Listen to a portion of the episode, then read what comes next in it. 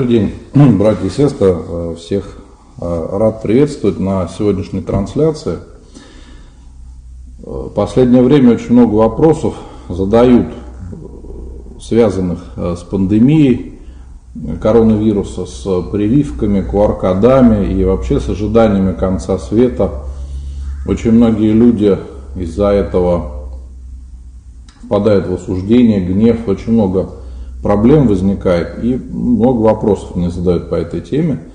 Поэтому сегодня мы с вами поговорим да, э, на все эти темы, которые э, чаще всего поднимают люди в своих обсуждениях и коснемся богословского взгляда, как правильно относиться к этим вещам, потому что э, никто сейчас не может остаться в стороне от этой проблемы. Многие из нас уже переболели коронавирусом или кто-то, э, может быть, еще только будет болеть, да, э, и могу поделиться таким опытом, что больше года назад я сам переболел достаточно тяжело, вместе с супругом мы болели больше месяца, и фактически чудом удалось спастись. Люди лечили нас, можно сказать, по интернету, Э, среди подписчиков были врачи, э, за что им большое спасибо, что они постоянно следили за нашим состоянием, говорили, что надо делать, и с Божьей помощью удалось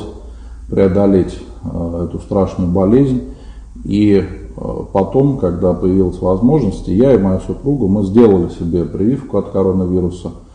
Очень часто спрашивают, да, как к этому относиться. Я всегда говорю, что решать каждый должен сам, потому что прививка это тоже дело достаточно серьезное и нужна консультация врача. Вообще неправильно, когда люди об этом спрашивают у священников, да, но вот я своим опытом делюсь, что я сделал прививку и вижу результат этого, потому что был потом момент, когда у нас родители заболели, и супруга у меня, когда сдавала потом тесты, оказалось, что она переболела, как-то даже не заметила, но у нее антитела увеличились. А у меня не было вообще никаких симптомов болезни, я э, не, не заболел, хотя контактировал постоянно с людьми, которые болеют. И сейчас, поскольку я служу в таком храме, куда приходит очень много людей, самых разных, э, не одни прихожане постоянно, да, а очень много разных людей, которые первый раз в нашем храме, и часто мне говорят, что кто-то оказался заболел. Я контактирую с этими людьми, но, слава Богу, с Божьей помощью э, пока, скажем, все обходится. И другой пример, вот отец Максим не успел сделать прививку и очень тяжело перенес э, болезнь, да, и когда я просил всех молиться, это дело очень серьезное. Сейчас болеет очень много знакомых у меня, я, вы знаете, прошу помолиться. И иногда действительно спасает только чудо. Вот, и поэтому когда мы задаем себе вопрос об этом, да, о прививках, то надо понимать, что риск умереть от болезни, он гораздо выше, чем риск э, умереть от прививки. Я постоянно отпеваю людей, которые умерли из-за коронавируса, но пока не было случаев, чтобы э, приходилось кого-то отпевать э, после прививки. Я не говорю, что это сразу надо идти делать. Я еще раз повторяю, что это дело очень серьезное, потому что у меня даже на приходе были прихожане, которые, у которых дети в свое время, ну еще в 90-е годы, да, пострадали от, при, от прививки, и потом были последствия. Поэтому это тоже дело очень серьезное. Здесь нужно в первую очередь опираться на рекомендации врачей, обязательно консультироваться с ними, э, потому что могут быть определенные последствия. Но все-таки риски гораздо ниже э, становятся, когда человек э, прививается. И, к сожалению, такие мнения борьбы со всем новым, они были всегда, не только сейчас. Еще Екатерина II возмущалась о том, что в Европе люди не хотели делать прививки. Да, в России делали, и, ну и там никого не спрашивали, кто хочет, кто не хочет. Также в советское время было, когда просто э, всех прививали, и все. Сейчас у нас есть возможность выбирать, ну и люди пользуются этой возможностью, начинают Э, всегда против кого-то быть. Ну и, конечно, не менее э, важные вопросы, которые постоянно люди задают, это э, про QR-коды, про конец света. То есть существует много разных э, теорий конспирологических о разных заговорах, которые постоянно людей уводят от главного. То есть люди перестают думать о спасении своей души, перестают думать о том, как избавиться от греха, как укрепиться в вере, и начинают думать совершенно о других вещах, которые отвлекают очень сильно от главного. И поэтому э, тема это очень важна. Я надеюсь, что сегодня нам удастся разъяснить какие-то моменты. Вы можете по теме вопросы писать э, в чат, потом обязательно на, на них ответим. И можно будет поделиться этой записью с теми людьми, которые, к сожалению, нас иногда не слышат. То есть многие мне говорят о том, что сейчас между людьми возникает агрессия какая-то, э, гнев, люди ругаются, начинают спорить, да, кто за, кто против. Вот мне хочется, чтобы мы с вами помнили о том, что главная особенность искренне верующих людей – это любовь к ближнему. Даже если он не прав, на наш взгляд, или э, мы ошибаемся в чем-то, это не значит, что мы должны с людьми ругаться. Мы все равно должны пребывать в мире и молиться друг за друга. А иногда люди, к сожалению, не понимают этого, и подобные разделения, они приводят к очень сильным эмоциям. Это является грехом осуждения, злобы, гнева. И вот чтобы этого не было, мне хочется напомнить о том, что в любом случае мы должны с любовью относиться к близким. Ну, отец Максим, теперь тебе слово. Помоги Господи, дорогие братья и сестры, всех вас с продолжением рождественского поста. И здесь мы обратимся к такой очень актуальной теме на данный момент, потому что Существует так называемое движение антиваксеров, да, существует движение, которое против введения обязательного QR-кодов. И я вам скажу, вам всем прекрасно известно, что эти движения достаточно разнородны, да, они как бы мотивированы совершенно по-разному, да, допустим, та же коммунистическая партия сейчас как раз использует этот момент обязательного введения QR-кодов в, в каких-то своих оппозиционных целях, то есть политических. Ну, это, собственно говоря, можно так сказать, нормальная политическая борьба.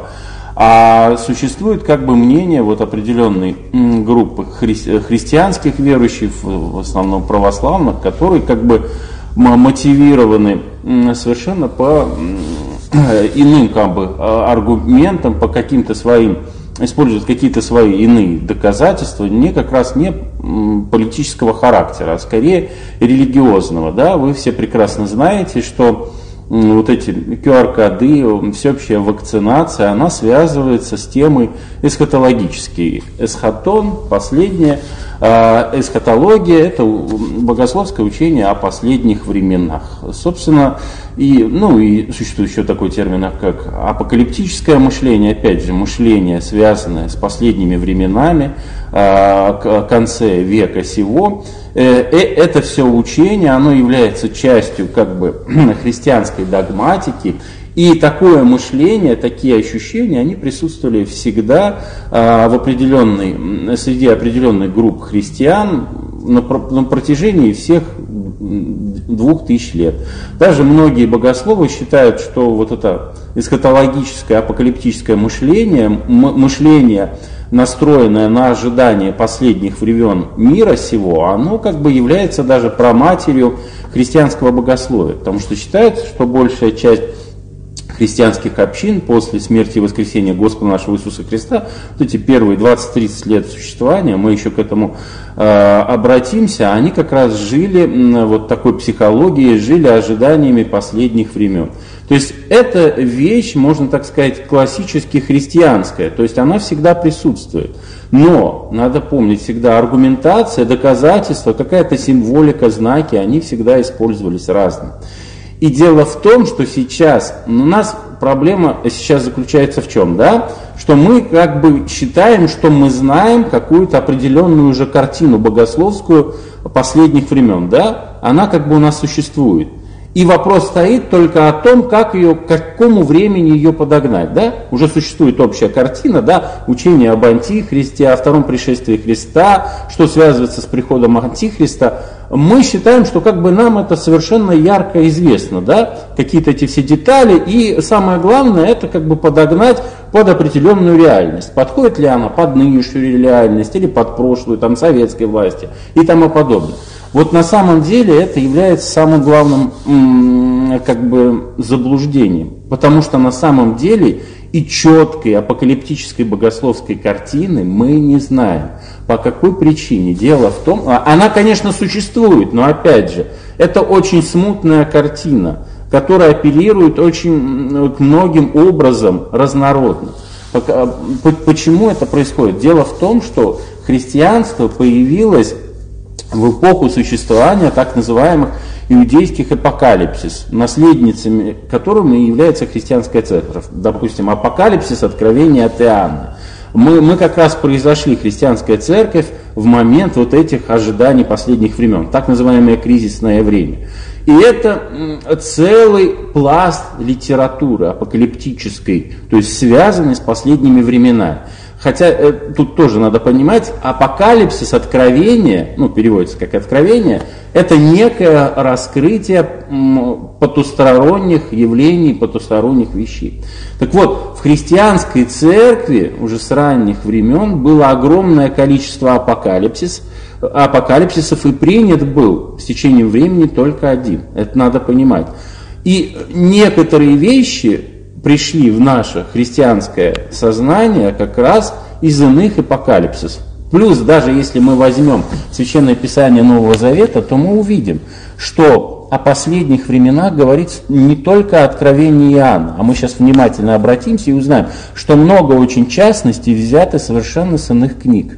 И поэтому Получается, что сейчас вот нынешняя картина последних времен это некое уже искусственное сцепление различных деталей, различных вещей. Это как некий пазл, который мы взяли с разных книг. И, и то есть мы позаимствовали опыты вдохновенные различных авторов. А, поэтому в этом смысле сама картина, которой мы сейчас апеллируем, она несколько искусственна. И кроме того, они тоже различаются, потому что мы всегда же обращаемся не только к Священному Писанию, да, а к каким-то преданиям старцев, да, к каким-то пророчествам старцев и так далее. Это всегда на данный момент какой картине религиозной последних времен а, апеллируют вот эти так называемые апокалиптические христиане, это всегда некая, я могу сказать, даже мешанина религиозных взглядов. Почему? Вот, допустим, э, берем Опять же, я скажу, что это очень распространенное мышление. Допустим, в Европе на протяжении э, Вековья э, были так называемые пророки самоназванные, которые говорили о последних временах. Там, в 13 веке. Допустим, э, протестантизм связан как раз в начало 16 века с появлением вот этого тоже особого апокалиптического мышления, там, так называемое Минстерское братство в России постоянно вот это ожидание последних времен, оно было, оно бурлило. Допустим, э, как, э, мы, мы, мы же сейчас высчитываем там, да, от Рождества Христова, а раньше высчитывали годы от э, сотворения мира. И вот э, такое очень дата интересная, она нам ничего сейчас не скажет, 1492 год. А на самом деле э, этот момент, это был начало нового семитысячелетия. И для христиан православных это тоже был знак того, последних времен. Да? Там, если возникают какие-то, да, три шестерки опять э, в какой-то дате, тоже это вызывает особое какое-то возбуждение, э, особую восторженность, ожидание последних времен. То есть антихристом кого только не считали, да, Наполеона, Гитлера и прочее, прочее, прочее. То же самые какие-то негативные исторические фигуры, они рассматривались с точки зрения призмы вот как раз образа антихриста. Но если, и опять же, надо понимать, что в основном с этими, уж простите, э, с этим мышлением существуют христиане именно такого восторженного, такого вдохновенного направления. То есть они э, больше акцентирует внимание на эмоциях, на, как, на каком-то страхе, чем на внимательном изучении Священного Писания Нового Завета. Вот давайте обратимся внимание. Допустим, первые свидетельства об э, ожидании последних времен нам дает самые ранние послания апостола Павла. Это первые два послания к фессалоникийцам, Салунинам. И там как раз все послания, это ранние послания 40-х годов э, конца, ну там опять же есть споры, э, первое точно принадлежит Павлу, ну по, по библистике, второе так оно спорное. Но там описывается как раз вот эта борьба и ожидания христианских общин э, как раз второго пришествия и вообще ожидания нового века. И смотрите, какая интересная вещь. А, как а, реагирует сам святой апостол Павел на вот эти ожидания. Он сам ожидает.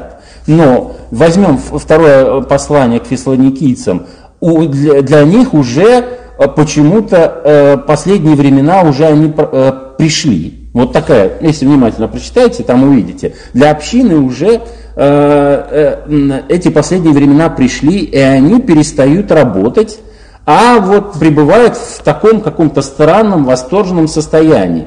И э, там есть фраза как раз у Павла есть, он говорит, что те, кто не, не работает, пускай не ест, да? Э, ну что это значит? Дело в том, что у ранних общин были общие фонды, когда можно было заботиться о слоях, ну, материальные фонды для обеспечения э, как раз там малоимущих там, семей, там, вдов и сирот, да, мы знаем э, деяния апостолов, да, это уже такое существовало. И, Некоторые члены общины отказывались от своей да. собственности для того, да, чтобы да, все да, было общее. Да, да, и это было не какая-то коммунистическая идея, а это ожидание последних времен если они уже сейчас будут, сейчас уже Христос при дверях, значит, зачем работать и зачем э, заботиться? Э, ну, как бы личная, частная собственность, имущество, это все э, вещи как бы правовые, они нивелируются. Так вот жили вот эти общины, некоторые опять. И вот э, Павел говорит, что если люди э, перестают работать,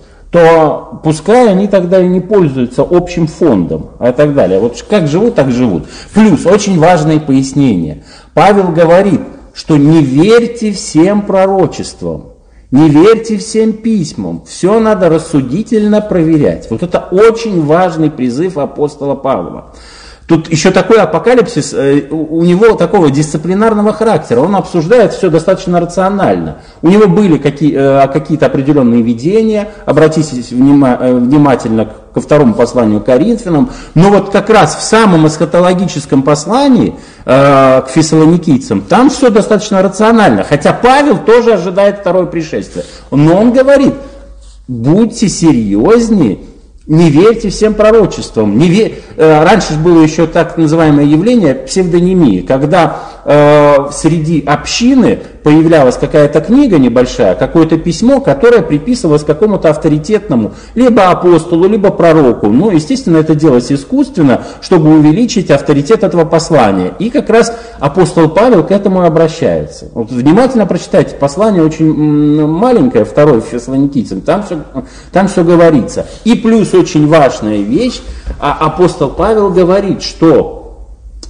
э, э, должен да, уже практически уже при дверях, но должен пройти небольшой а, промежуток времени до второго пришествия Христа. И вот он здесь, он уже описывает, и появляется так называемый, а, такая фигура, еще речь не идет об антихристе, антихрист это попозднее термин, так называемый э, сын погибели, человек греха. Опять, когда мы говорим да, об антихристе, мы думаем, что мы только используем апокалипсис Иоанна, а как раз о человеке греха говорил впервые апостол Павел. И это вот знание у нас идет как раз из апостольских посланий. Какой самый главный грех э, совершает он, вот это падение? Там тоже описано достаточно смутно, непонятно как бы.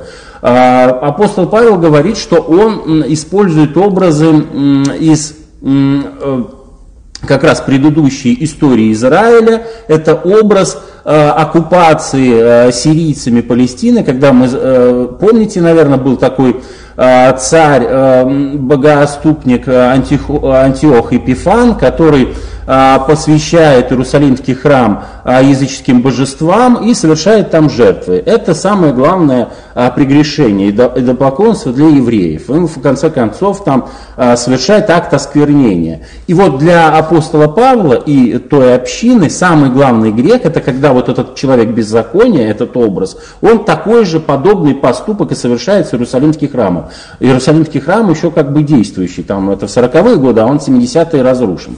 То есть самое главное осквернение и вообще самый главный грех происходит для апостола Павла, это когда вот человек беззакония совершает какой-то акт идолопоклонства в Иерусалимском храме. Понимаете? А э, это что говорит апостол Павел? Для нас это вообще сейчас непонятно. Мы совершенно про другие вещи говорим, да? Понимаете? А это как раз теология последних времен. Надо понимать.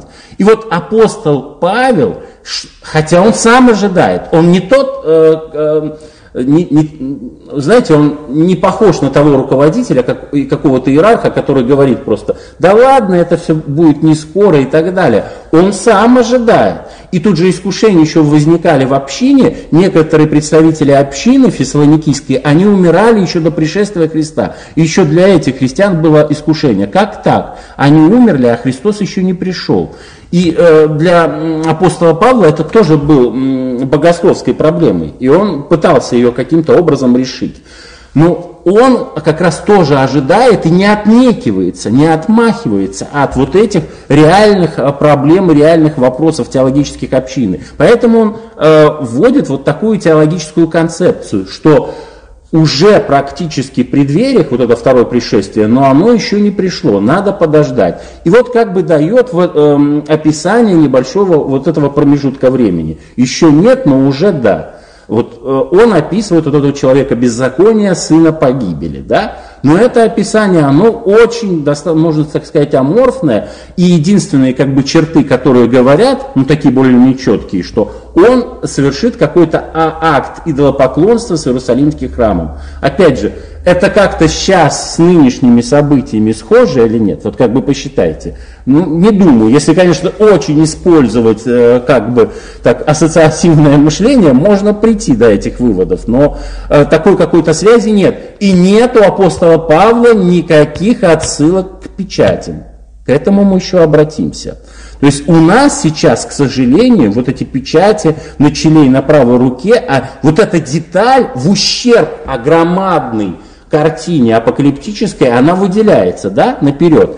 А смотрите, апостол Павел вообще об этом не говорит, абсолютно ничего не говорит. То есть нет э, ничего об этих печатях и так далее, и так далее. Тем более о цифровизации. Здесь вопрос о грехе идолопоклонства, который совершается неким противником э, юных вот христианских общин, и то это имя нарицательное, человек беззакония. И возникает еще очень важный ну не то что персонаж, а вот деятель этой богодохновенной истории, вы слышали, наверное, это так называемый удерживающий, то катехон. Э, наверное, слышали. И, и также это очень сложно. Что, что такое удерживающий? То ли это представитель христианской общины, то ли это сама община, то ли это Господь. Э, много очень богословских споров по этому поводу шло еще с ранних времен. То ли это Святой Дух, который поддерживая жизнь общины, э, как бы приостанавливают вот это второе пришествие и акт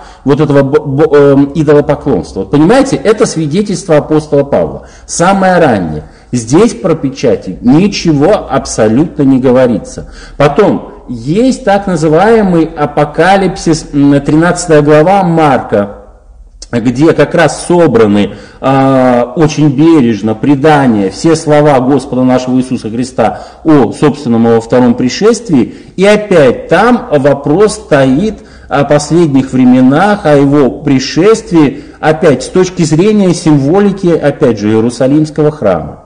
Надо это тоже понимать. Там тоже говорится о лжепророках, о лжемессиях, там глава очень небольшая, тоже обратите внимание, откуда все христиане брали. Это 13 глава Марка. И вот мы уже подходим к апокалипсису Иоанна. Чем отличается оно от всех остальных? Потому что апокалипсис э, это всегда апеллирует э, к неким образом, к неким видениям. Э, оно э, всегда предполагает некое потаенное знание. И апокалипсис, он никогда не даст вам ну, правильной дешифровки. То есть, то есть у нас как бы есть Шифратора нет, собственно говоря, четкого, понимаете? Нельзя вот сейчас как подвести, как расколоть энигму, да, и все сказать, вот здесь апостол Иоанн говорил вот именно это, потому что он апеллирует, и мы помним, что 22 главы, сколько там, я уже не помню, и там огромное количество, э, все построено на видении определенных образов, да, семи э, чаш, семи печати и так далее. Это очень трудно дешифровать. И когда вот люди пытаются как бы говорить, ну как, это же все просто, вот это означает то, ну как бы какие-то проводят корреляции. Изначально сам жанр этих апокалипсис, как я вам сказал, их было очень много, но дошел у нас в каноне только один – он не предполагает точной дешифровки. Вот о, о, о чем надо это понимать. И самое главное, так, что... Да. Я поправлю, да. чтобы, так скажем, зрители лучше понимали, когда мы говорим, что много разных апокалипсисов, то да. есть это по сути много разных книг, книг да. и разных авторов. Да, да, да, да. И иногда у них вообще было непонятное происхождение, поэтому их никак нельзя было включать. Поэтому их не включали, да. И, и там могли быть вещи, которые ну, вообще никак не связаны с э, вероучением христианским. Э, да, вот э, одни из самых популярных, это апокалипсис Петра и апокалипсис Павла. Они, кстати, были очень э, популярны среди христианских общин, но уже поздних, там второго, третьего. Но один из этих апокалипсис как раз ввел ту картину мытарств, мучений грешников, которую потом использовали да, наши христианские богословы, там Василий Новый, да, и знаменитый мытарство Феодора, это как раз э, все взято вот с тех апокалипсисов, которые официально не введены как раз в канон церкви. Они существуют, их тоже можно почитать. Вот, дорогие братья и сестры, э, что очень важно, вы внимательно просто просмотрите сначала послание к фессалоникийцам, и увидите, что это такое более дисциплинарное послание, хотя это тоже Э, документ, который апеллирует к знаниям о последних временах.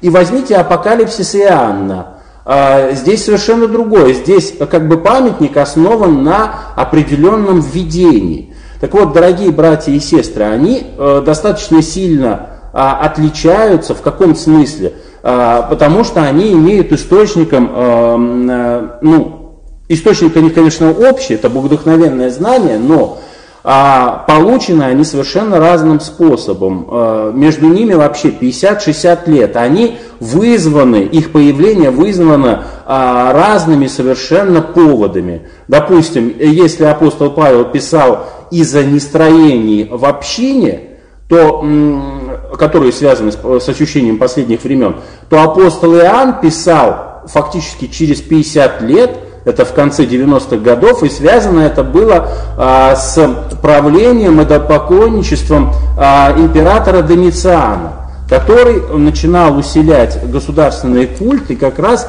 вот это усиление государственного культа языческого римского, оно было, конечно, связано с притеснением существенным прав э, христианских общин. И вот как бы с этого момента и начинаются, собственно говоря, настоящие такие системные государственные гонения на христианство. И вот этот памятник вызван вот этим событием, как бы ощущением последних времен через э, гонения уже настоящие.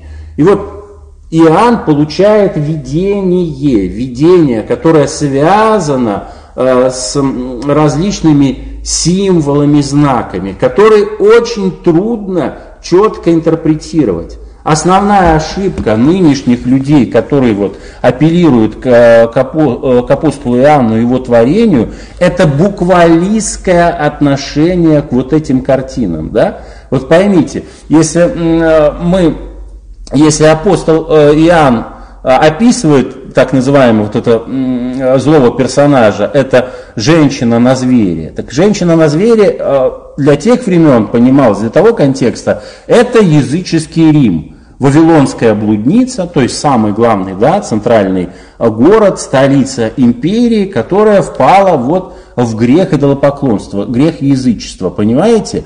Для, э, для нас сейчас это может пониматься как угодно, какой угодно город, да, может Москва, может Нью-Йорк и так далее. Здесь надо понимать, что здесь уже фактически плавающее значение. Но эти общины, которые нынешние апокалиптические, да, они всегда апеллируют к буквальному толкованию, да, Э, женщина на звере это вот конкретно какая-то личность, там, я не знаю, Ангела Меркель или кто, или кто там, э, или там сейчас какой-нибудь помощник там Байдена и так далее. Сейчас все у нас понамешано, да, политика с религией, а это совершенно неправильно, потому что как раз суть вот этих духовных видений заключается в том, что эти символы, они имеют очень много значений, и они подходят под разные какие-то исторические срезы и под разные явления. Вот что самое главное. То есть на самом деле у нас четкой апокалиптической картины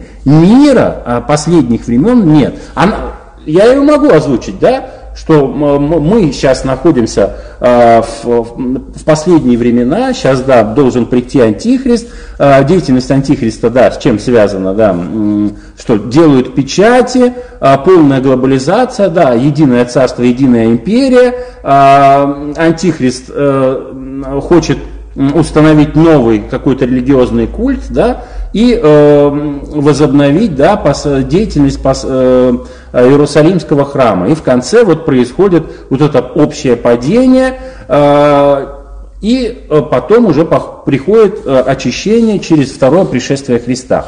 Так вот, э, и причем это все опять же описывается в деталях.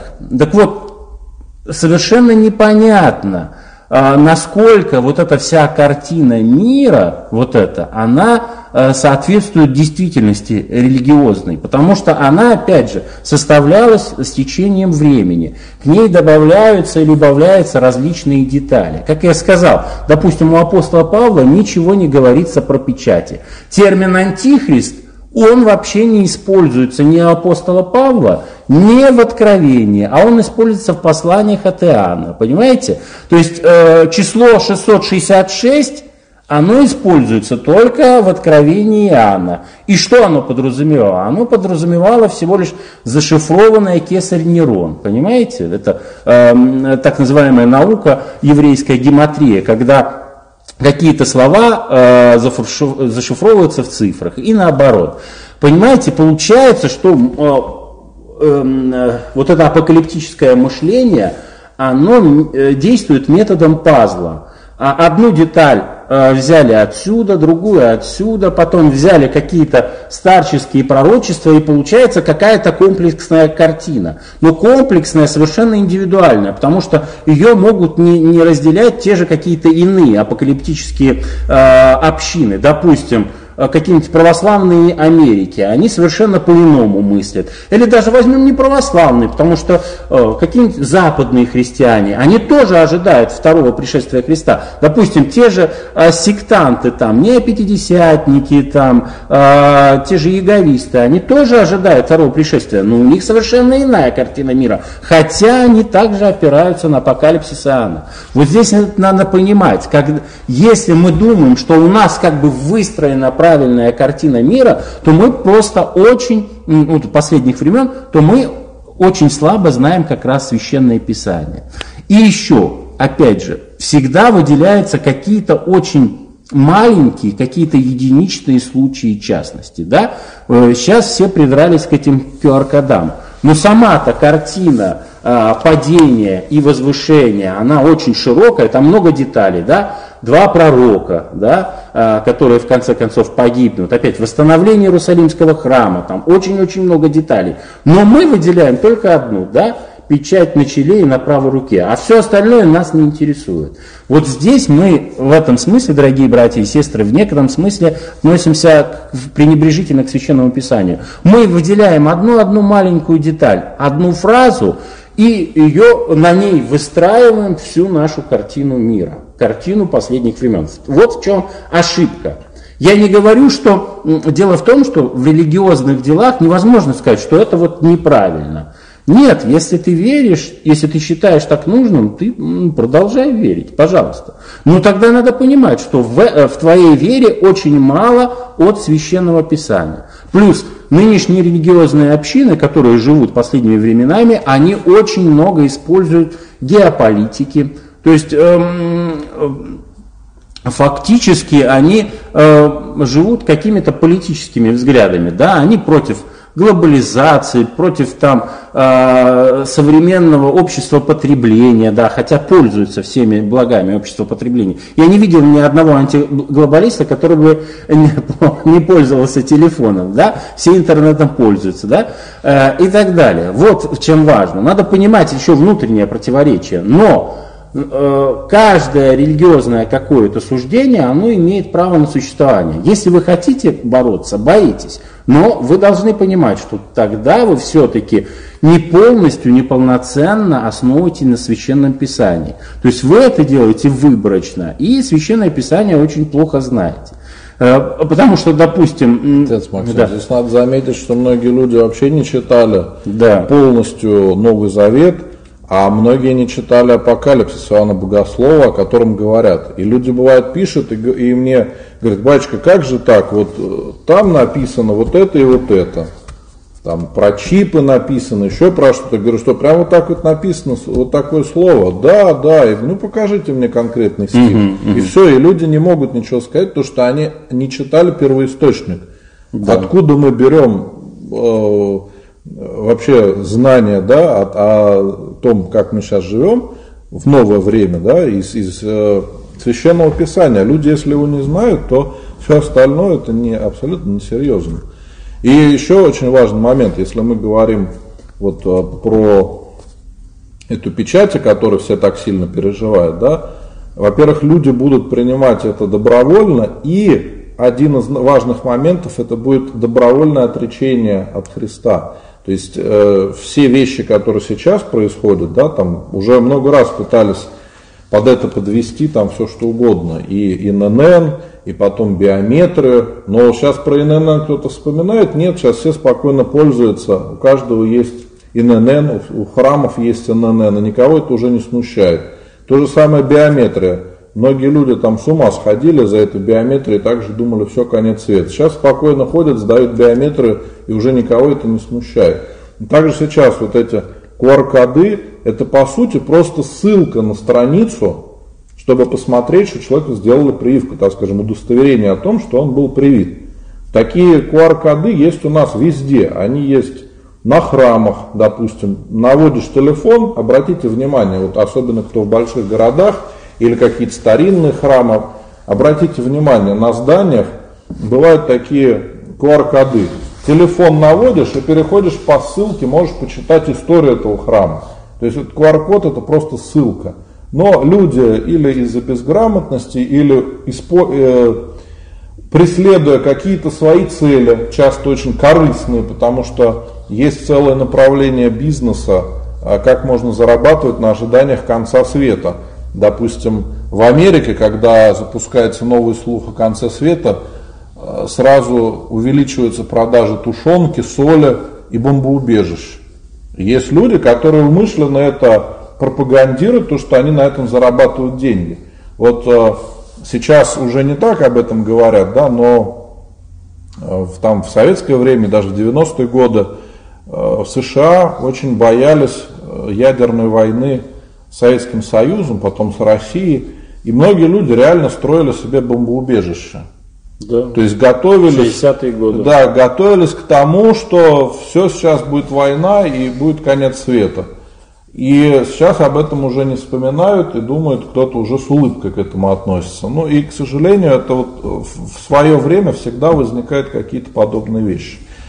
Поэтому вот это правильно отец Максим говорит, что мы вырываем из контекста, сути не знаем и начинаем спорить. А хотя если как ты попросишь человека аргументировать свою позицию, аргументов и нету никаких. Не, надо просто понимать, дорогие братья и сестры, вы можете э, жить и продолжать верить в эти суждения, да, можете бороться и так далее.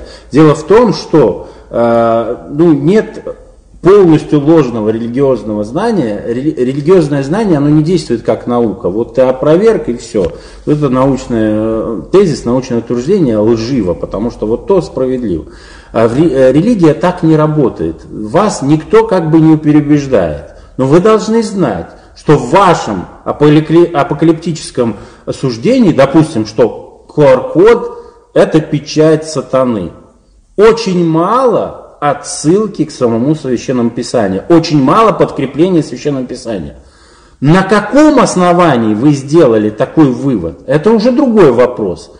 Чем вы, какие вы используете доказательства и так далее. Но у вас есть только косвенная ссылка на одну фразу из апокалипсиса Иоанна. Все, одна ссылка – косвенное, супер косвенное, потому что там все это совершенно не описывается. И надо понимать, что это было видение, это использование религиозных образов. Их никогда нельзя не понимать буквалистски. Вот это буквалистское понимание одной фразы.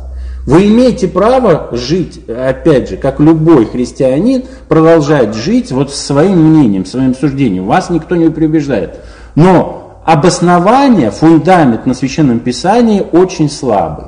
И вообще надо понимать, что история всегда повторяется, дорогие братья и сестры. Как я сказал, с э, эсхатологическим мышлением общин на, протяжении двух тысяч лет было очень много. И вот церковь кафолическая – наши иерархи, представители, священники, вот, э, церковь классическая, она всегда относилась с настороженностью э, вот к этой восторженности, э, дорогие братья и сестры. То есть это было как в первом веке, когда апостол Павел приостанавливал этих восторженных людей, так это существует и сейчас. Церковь официально это восторженное настроение никогда не поддержит. И не потому, что, как считают, ой, у нас просто иерархии все слабые, они вот все продались там и так далее, они поддерживают государственную политику. Нет.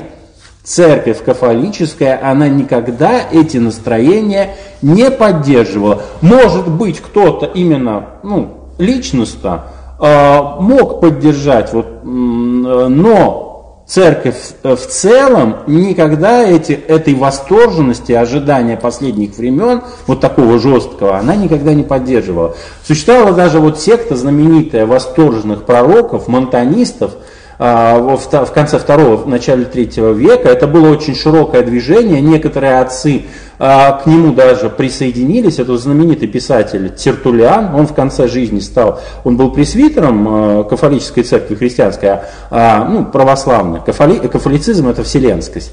И в конце он перешел к монтанистам. А почему? У них там весело. Много всяких пророчеств дополняется откровение, вот это официальный канон, различными пророчествами. И они тоже ожидали последних времен. В конце концов, соборно они были осуждены. То есть это, это движение, оно существует постоянно. Это надо понять, что когда мы вот сейчас, мы такие уникальные люди, заметили, что вот это акт антихриста, вот эта печать. Нет, здесь никакого уникального опыта нет, всегда такая психология существовала. Понимаете? Да, вот это интересно, тут в комментариях э, многие люди пишут, что как это так, вот зачем вы обманываете, такого никогда не было, а сейчас вот началось. Ну вот отец Максим говорит, что такие вещи, они были они постоянно. с первого века, еще со времен, когда были живы люди, которые сами видели Христа, уже были такие настроения, да. и это было постоянно. И исторический контекст был намного жестче. Сейчас э, гонений на церковь нет. Сейчас это все вопросы социально-политического характера. Абсолютно. Намного более бы актуальными были апокалиптические суждения в начале советской власти, в 30-е годы, когда откровенные настоящие гонения были – когда были гонения языческой Римской империи на христианскую церковь, тоже эти были суждения. А сейчас, дорогие братья и сестры, мы уже живем более или менее в комфорте, и вот апокалиптическое мышление, оно больше не из-за боязни гонений, а из-за скуки, я могу вам сказать, частично.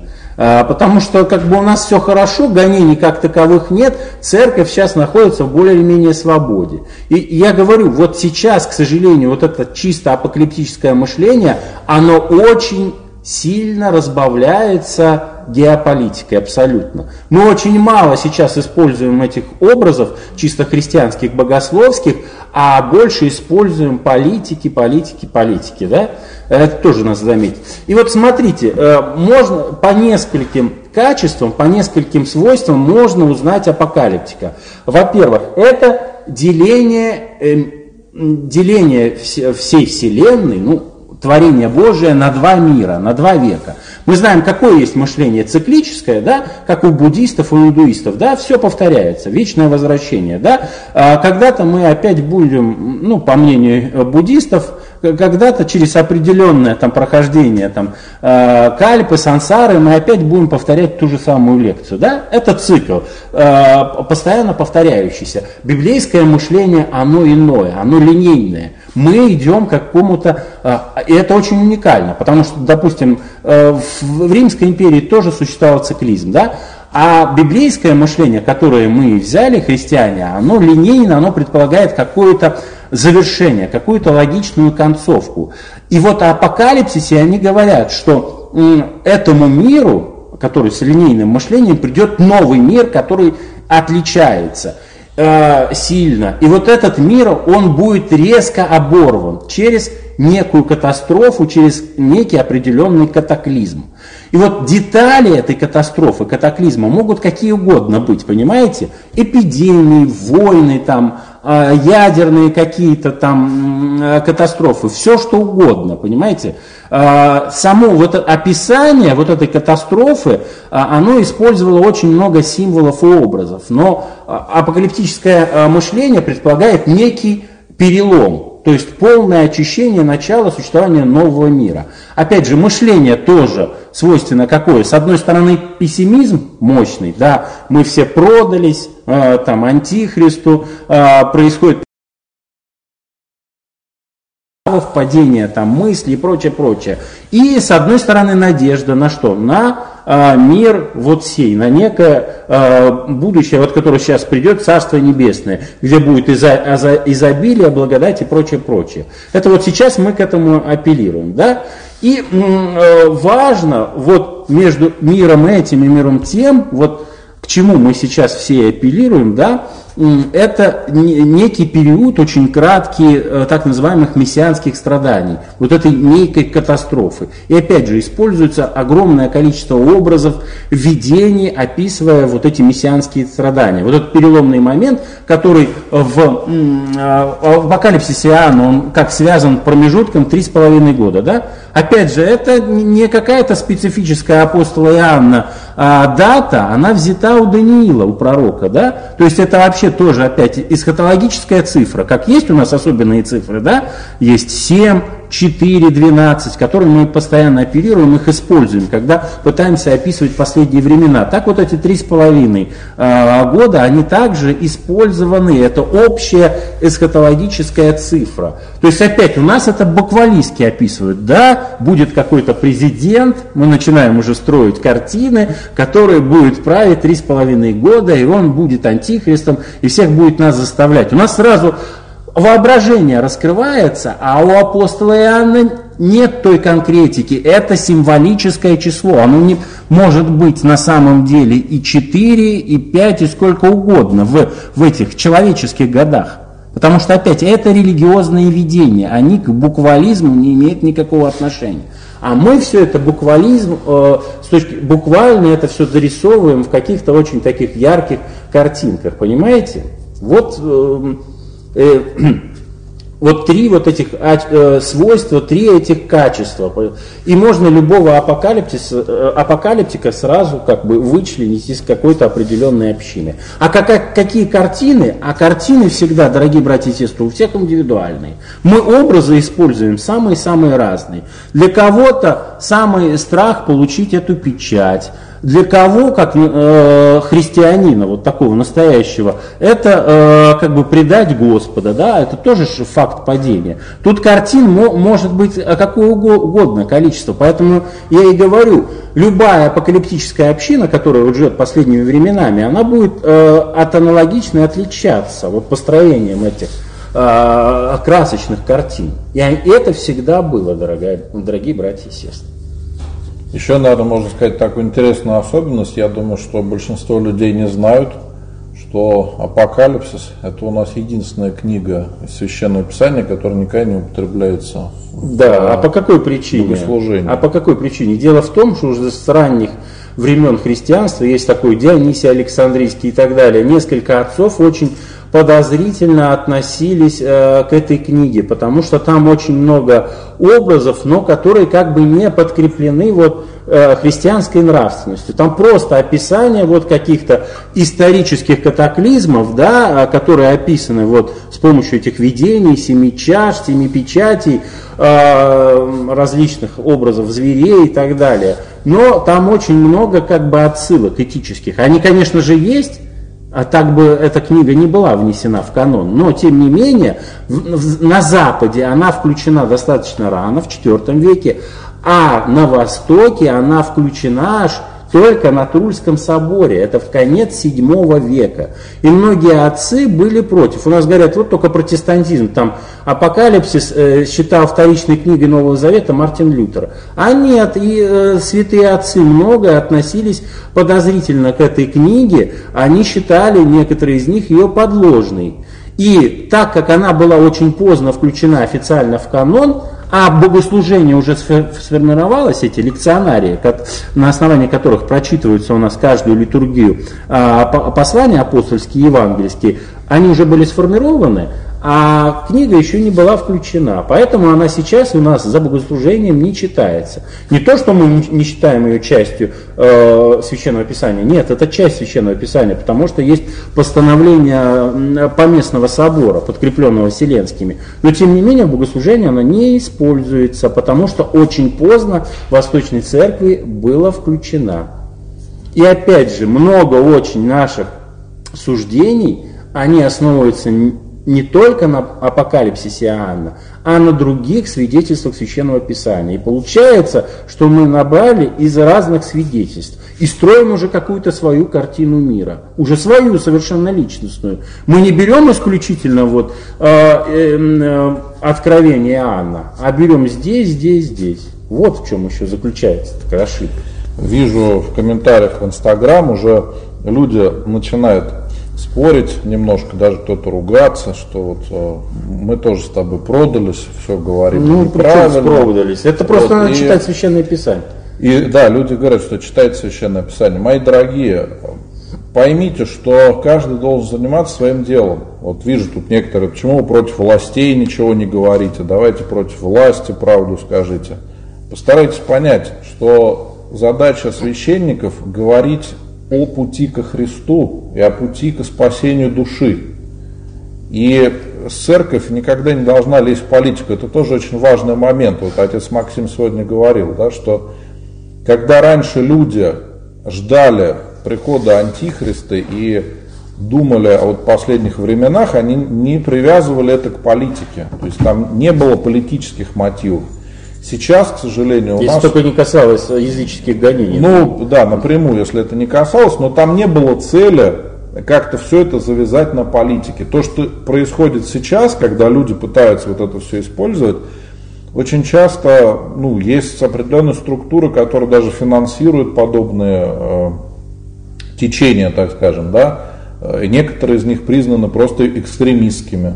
И это на самом деле вообще ну, далеко очень от православия. То есть люди внешне могут прикидываться, что они православные, и креститься даже, и молиться, но по, по своей сути, по своему духу там нету никакого православия. Там большинство только политика, и где-то там рядышком, может быть, есть э, какой-то религиозный подтекст, но все-таки суть совершенно другая. И я вижу, что ну, по комментариям многие люди не понимают, э, о чем речь, да, что вообще все вот эти разговоры о том, что можно человека разделить с Богом против его воли, это неправильно, потому что Господь дает свободную волю человеку. Если мы верим в Бога, то нам нечего бояться. Никто не сможет нас разделить с Богом.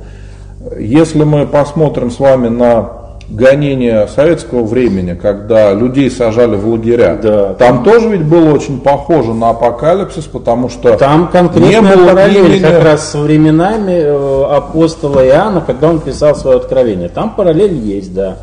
И эти э, ощущения последних времен, они были оправданы, потому что это было реальное гонение церкви и фактически полное уничтожение, которое, конечно, должно было разродиться мессианскими муками и вторым пришествием Христа. Что сейчас, дорогие братья и сестры, не сильно совпадает, понимаете? Да, сейчас нету таких гонений, но люди хотят показать себя гонимыми. То есть вот мне, на мой взгляд, вот слежу за информационным полем, да, и мы уже с отцом Максимом не раз это обсуждали, что сейчас люди пытаются строить из себя мучеников, не являясь таковыми.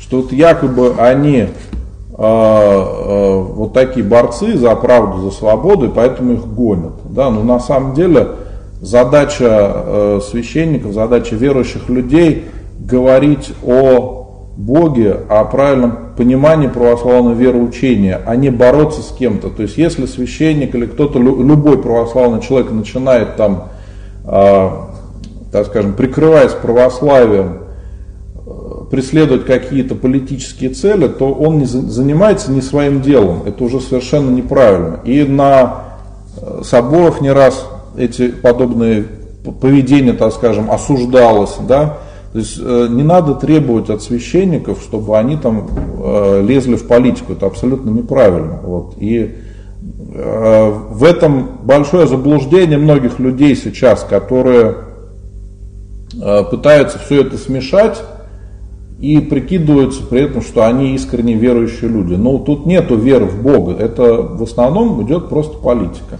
Можно ремарку я сейчас скажу? Дорогие братья и сестры, я просто могу вот поспорить, что, ну, со всем уважением, что мало кто, если один процент из всей публики два раза прочитал от корки до корки апокалипсис Иоанна, но просто стопроцентно говорю, что большая часть публики смотрела все эти голливудские фильмы, Оман и так далее. И я вас просто уверяю, что частично ваше сознание, вот это религиозное, апокалиптическое, оно вот сейчас нынешнее, оно основано как раз на просмотре голливудских фильмов, которые, конечно, использовали религиозную символику, но вкладывали совершенно иные смыслы, развлекательный, саспенс, хоррор, напугать людей и так далее, привести в некое состояние такое.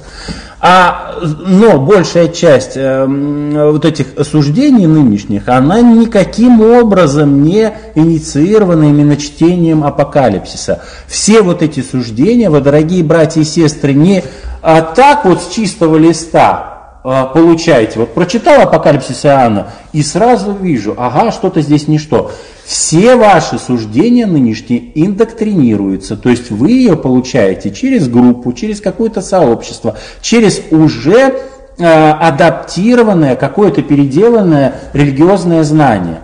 Я мало кого-то знаю, каких-то людей, которые вообще не интересовались эсхатологией последними временами, и вот и человек никак не был связан с какой-то вот определенной общиной. И вот он прочитал апокалипсис, Иоанна и сказал, ах, это же последние времена. Нет, все мы индоктринируемы, то есть все эти знания уже в переработанном, адаптированном виде мы получаем от каких-то людей, от общины, а, э, а в основном не от чтения как бы первоисточника. Вот в чем и, и, эм, и смысл нынешней лекции. Как уже, я просто еще раз повторю, вас совершенно никто не перебеждает, потому что религиозные знания это вещь э, которая, конечно, получается совершенно социально, как я вам сказал, через общину, через общение, через коммуникацию. Но религиозное знание это в основном очень индивидуальная вещь. Поэтому вас в чем-то переубеждать вы не будем. Но нынешние апокалиптические настроения, ожидания последних времен, они в основном как раз связаны именно конкретно с незнанием первоисточников. Потому что на самом деле – вы возьмете любую, а, любое учебное пособие по догматике, и там будет, а, как бы, и будет там глава да, о последних временах. Э, эсхатология, раздел о последних временах церкви. Там очень много будет сказано о втором пришествии, а вот э, о царстве Антихриста там будет по минимуму. И там будет в основном цитаты. Там не будет, возьмите классику жанра, классический учебник там Макария Булгакова, и в, а это, это как бы наша основа веры, да, понимаете, как мы, э, у нас основа веры, символ веры, Так, э, э, более пространное изложение символа веры – это наши классические, которые ну, приняты там, церковью, учебники по догматическому богословию. Да? И вы не увидите там таких красивых картин. Их там просто не будет. Там будет несколько очень важных цитат, да, будет понятно, что да, действительно, некий антихрист, нек, некий э, олицетворение сатаны, противника христианства, Христа, оно будет, э, будет фигурировать перед вторым пришествием, но этих красивых картин вы там не заметите. Никаких деталей несколько важных цитат, но акцент все равно будет сделан именно на втором пришествии Христа, а не на вот этом кратковременном а, катастрофически царствовании Антихриста. Лишь цитаты, никаких воображаемых картин. А это догматика, дорогие братья и сестры, мы от нее отталкиваемся. Еще очень важный момент, братья и сестры, на который я все-таки хочу обратить ваше внимание. Я периодически об этом говорю, но хочу еще раз всем напомнить. Мы, православные, верим во Христа не в Антихриста, а верим во Христа и ждем прихода Христа. Так если мы знаем, что придет Христос, то чего нам бояться? Мы и так к этому готовимся всю свою жизнь. И возможно, что многие из нас встретят Христа гораздо раньше, чем будет э, общий конец света. То есть мы уходим из жизни зачастую гораздо раньше. И наш личный э, этот опыт встречи с Богом, он будет гораздо раньше. И мы будем отвечать за свои грехи, за свою жизнь. А нам не надо для этого ждать э, общего воскресения, да, то есть э, второго пришествия Христа. Но хочу обратить ваше внимание, что мы ждем прихода Спасителя. Если мы ждем с вами а, Антихриста, то надо задать себе вопрос, а мы во что верим? А, потому что многие люди действительно очень сильно увлекаются этими темами и уже забывают совсем о Христе, и у них только один антихрист на уме. Это совершенно неправильно. Вот. И вижу, да, здесь э, люди продолжают, ну, некоторые возмущаются, кто-то там спокойно пишет. Почитайте историю. То есть вот пишет, что как это так, дискриминация там с этими QR-кодами, там что-то еще. Послушайте. Уже где... политическая тема, у нас Это опять тема, да, политики. Но если вы посмотрите историю, вспомните Советский Союз, когда люди, если просто верили во Христа, их вообще расстрелять могли за это дело. И сажали. А во времена Римской империи убивали людей за то, что они отказывались отречься от Христа. Вот это вот настоящее гонение, вот это настоящие проблемы у людей, понимаете, когда у вас возникает вопрос, тебе снять с себя крест или сейчас тебя убьют. То это были действительно люди, многие и становились святыми мучениками, потому что они не отказывались от своей веры. У нас нету сейчас такой проблемы. Вот тут пишут, в храмы пускают без QR-кодов. Да, пускают. Я не знаю ни одного храма, в котором требовали бы QR-коды. Но у нас другая ситуация, понимаете, вот когда в Твери ввели QR-коды, люди пошли в торговые центры и стали возмущаться, что их не пускают э, купить продуктов. Колбасы не дали купить. И что вы думаете, тут же рядом стоит пункт вакцинации, это же очередь, которая только что ругалась, возмущалась, они тут же встают в очередь на прививку, чтобы получить QR-код и ходить за колбасой в магазин. Понимаете разницу в чем? То есть у людей вообще ни о какой религиозности там нету речи. Это просто из-за непонимания э, того, что это такое. Как я сказал, эти QR-коды это просто ссылка на страницу в интернете. Это вопрос гражданский, есть, э, политический, социальный, но не религиозный. Смешивать это совершенно да. не нужно, понимаете? То, точно так же, как я сказал в начале, что делать прививку или нет, это личный вопрос каждого человека, потому что риски действительно есть. И от прививки, и от болезни, но прививка позволяет снизить эти риски. Если мы хотим узнать надо там делать или нет, то это надо не у священника спрашивать, а идти к своему врачу, обследоваться, там, сдать все анализы. Очень много людей, которым дают медотвод и говорят, тебе сейчас нельзя делать прививку, потому что есть какие-то хронические заболевания. И вот э, когда мы начинаем все это смешивать, то, конечно, возникают проблемы. Если мы четко разделяем нашу веру в Бога и какие-то гражданские моменты жизни, которые сейчас возникают, то все становится на свои места. Понимаете? Э, нельзя позволять вот это все смешивать. Меня почему этот вопрос очень заботит? Потому что сейчас мне пишут каждый день десятки людей с этим вопросом, многие в панике, многие боятся. да, не знает, как им поступить. И э, на самом деле этот вопрос очень серьезный, потому что здесь речь идет о многих-многих людях. И если мы сможем хотя бы кому-то объяснить, да, как, как правильно относиться к этим вещам, то уже будет большой плюс. Если вы поделитесь этой записью со своими знакомыми, которые, может быть, там хотят с вами спорить или что-то еще, можно будет дать посмотреть эту запись, пусть уже люди сами делают выводы.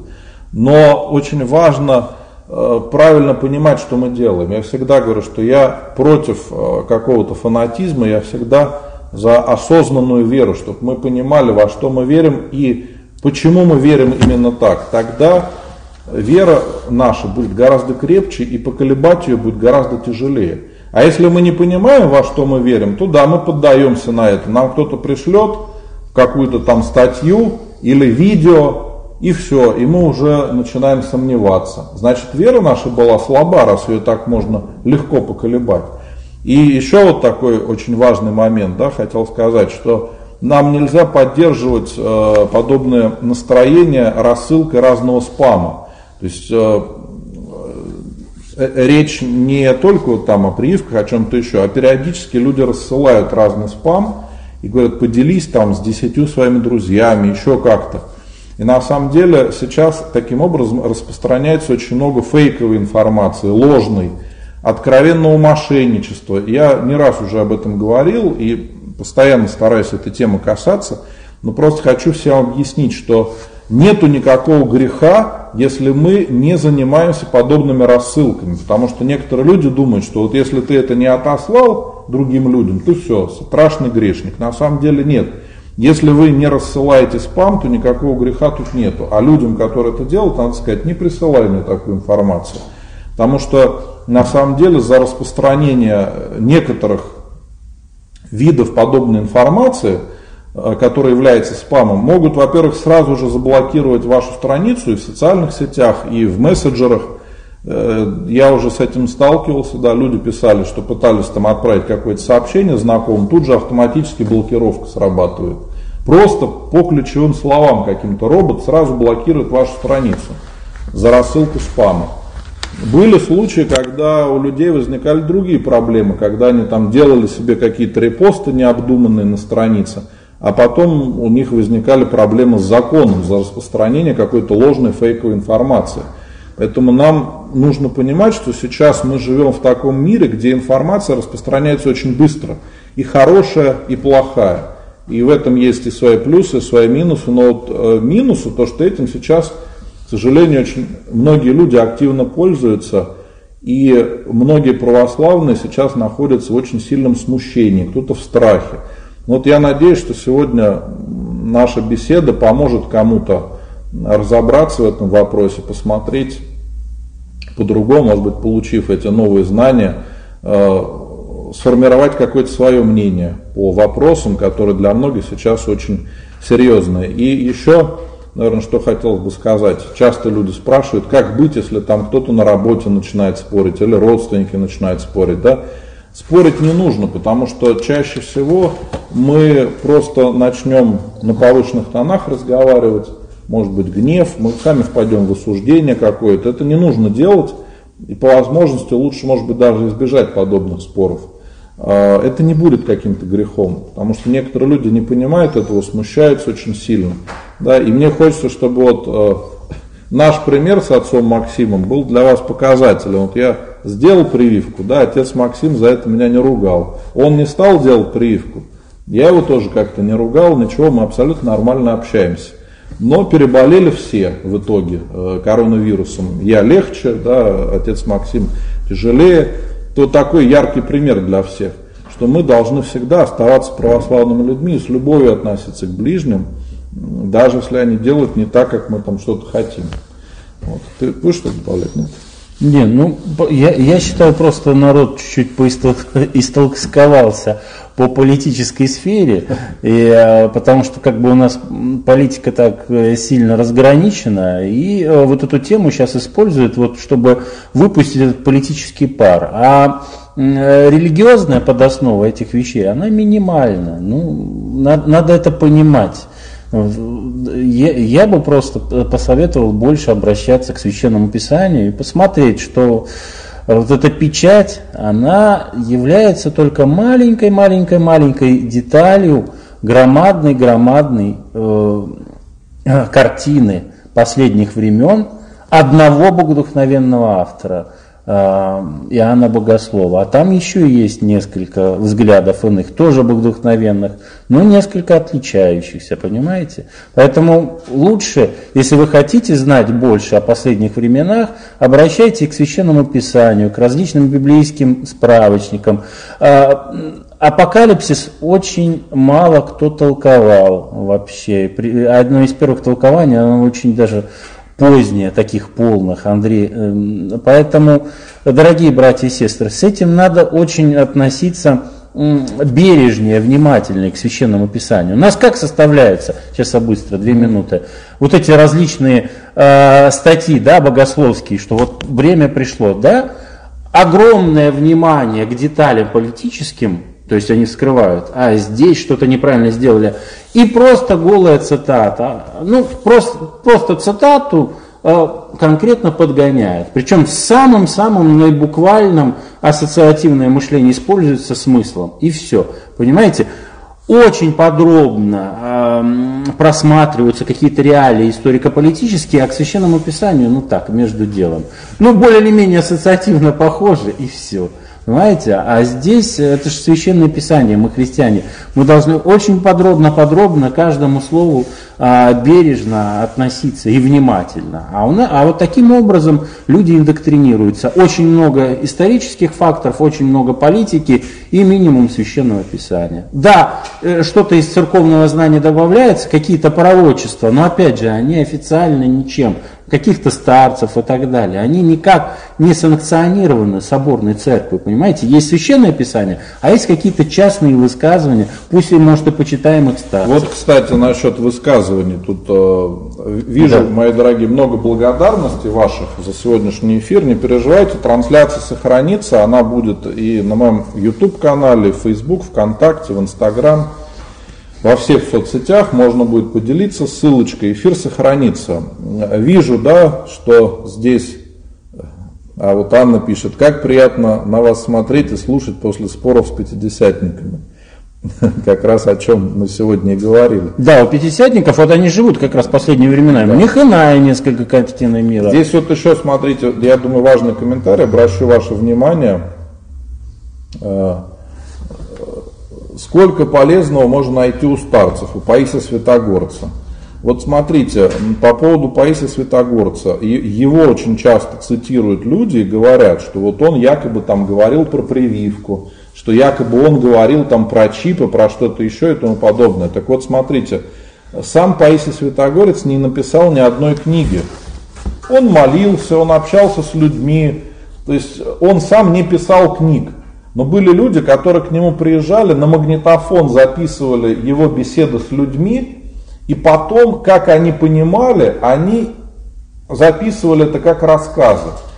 И вот э, мне понравилось, как э, Дворкин сказал на этот счет, он общался лично с, угу. Паисием Святогорцем, что это был человек, который мог очень пошутить. И он некоторые вещи рассказывал, и люди сидели, слушали его очень внимательно. А потом он улыбнется, и все понимали, что это была ирония. То есть в книге зачастую нельзя этого передать. Это были ответы на какие-то конкретные вопросы конкретных людей. И если бы мы находились рядом и видели эту ситуацию, то и понимание этого было бы совершенно другое.